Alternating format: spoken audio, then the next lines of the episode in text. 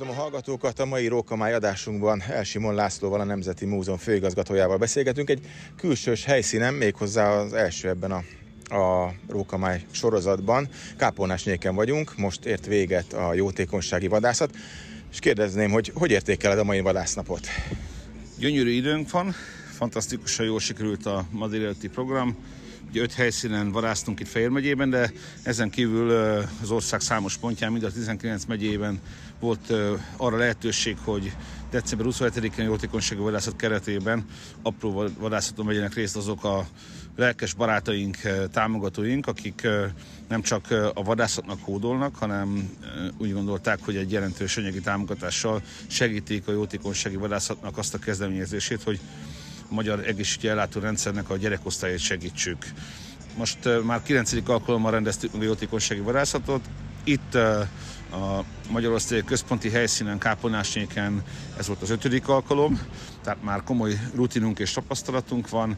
Én azt gondolom, hogy a vadásztársadalom is megszerette ezt a programot, visszagazolta a mai érdeklődés is.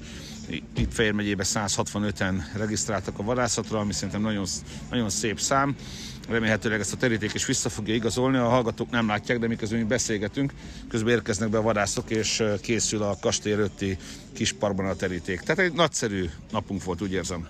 Azért jó egykori politikusokkal beszélgetni, az összes kérdésre egyszerre tud válaszolni, pedig nem is látod a kérdéseket. Babba segíts még, hogy mikor és hogyan indult útjára Fejér megyéből ez a jótékonysági vadás sorozat? Fejes László az ötletgazda és a szervezője is a, a programnak. Hát pontosabban főszervezője, hiszen most már sokan szervezik itt is, és a, az ország számos pontján. Mint mondtam, mi öt éve csatlakoztunk az ő kezdeményezéséhez, és azóta nőtte ki magát a igazán nagy, nagyjár rendezvény. Ugye létrehoztuk az Országos Jótékonysági Vadászat Nonprofit Kft. Többen civil szervezetek az itteni alapítványunk közreműködésével. Ez a szervezet minden erőforrását arra fordítja, hogy, hogy évente egyszer egy nagyszerű programon vehessünk részt. Nagyon sokan voltak ma jelen kezdetekben is, ilyen sokan jöttek el azért? évről évre nő a részvevőknek a száma, nyilvánvalóan az első években csak néhány tizen voltak. A dolognak, a kezdeményezésnek a a, az életre valóságát az bizonyítja a legjobban, hogy, hogy mindig összejövünk, és hogy tényleg egyre többen, illetve nem csak az, hogy egyre többen, mindig vannak új arcok, és, és közben a régi emberek sem kopnak le, legfeljebb nem feltétlenül érnek rá a mai napon, de jövőre őket is visszavárjuk. Ö, csak a vadászatokon befolyt bevételből jön a, a, a támogatás a kórházaknak, vagy egyéb forrásból is mindig van olyan támogató, aki többet támogatást ad. Tehát a 25 ezer forintos nevezési díjon fölüli jelentős anyagi támogatások is érkeznek. Volt olyan év, hogy milliós nagyságrendi felajánlások is voltak.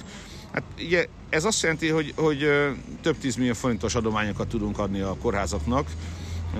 Persze annak arányában osztjuk szét a, a forrás, hogy melyik megyébe hányan varáztak. Értem szerint, hogy Fejér megyében a kezdeményezés, ezért itt folyik be mindig a legtöbb pénz, de láthatóan, dinamikusan nő a többi megyében is a, a, a résztvevőknek és a bevételnek az aránya is. Ezt egyébként sikerült olyan módon is népszerűvé tennünk, hogy az idei vadászati világkiállításon a Jótékonysági Vadászati Nonprofit Kft. által alapított Széchenyi emlékérvet átadtuk minden olyan szervezőnek, aki hozzájárult ahhoz, hogy minden megyében legyen szervező, illetve akció, és hát ezzel az akcióval, ezzel a, az emlékérem átadással tovább akarjuk növelni a kedvet és a, a népszerűségét a programnak. Mit gondolsz, miért fontos, hogy ez, a, ez az országos jótékonysági vadászat immár nemzetközi kitekintésre is szert tegyen? valóban nemzetközi kitekintésre tesz szert, hiszen az a törekvésünk, és tavaly már volt is rá kísérlet, hogy a Kárpát-medencében másutt is vadászanak, és talán ezt lehet tovább növelni. De én azt gondolom, hogy a, a vadászatnak a teljesen igazságtalanul és méltatlanul megtépázott hírnevének a helyreállításában is tud segíteni ez a, ez a program, rámutatva arra, hogy a vadászok az élet számos területén milyen aktív és hasznos tevékenységet fejtenek ki, és persze én is mindig megadom az alkalmat a köszöntőknél is, hogy arról beszéljek, hogy, hogy a vadászat az egy a természet egyensúlyának a fenntartásáért nagyon fontos szerepet vállaló tevékenység, egy olyan ősi foglalatoskodás, amely egyidős az emberrel, és amely ráadásul nem csak a elveszte az eredeti feladatát, funkcióját, hogy az élelemszerzésben legyen meghatározó funkciója, ezen túlmutatóan egy nagyon, nagyon komoly kulturális tevékenység is. Pácára vadásztunk ma. Sikerült elejteni? Vadásztál? Én, én megmondom őszintén, hogy, hogy mint hogy a saját területünkön folyt a vadászat, ahol én vadásztási tag vagyok nagyon régóta, ezért én ilyenkor nem hozok puskát, viszont mindig hozom a vizslámat és kutyázom. Tehát a kettőnk örömére, a kutya és az én örömömre a többiek által elejtett vadat gyűjtöttük be, és ebből a szempontból kifejezetten sikeresek voltunk, mert szépen dolgozott a kutyám.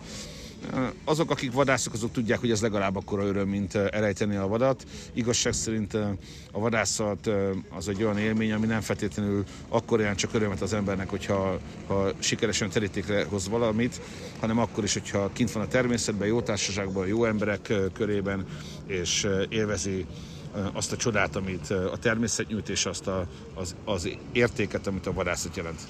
Köszönöm szépen a beszélgetést. Én is köszönöm.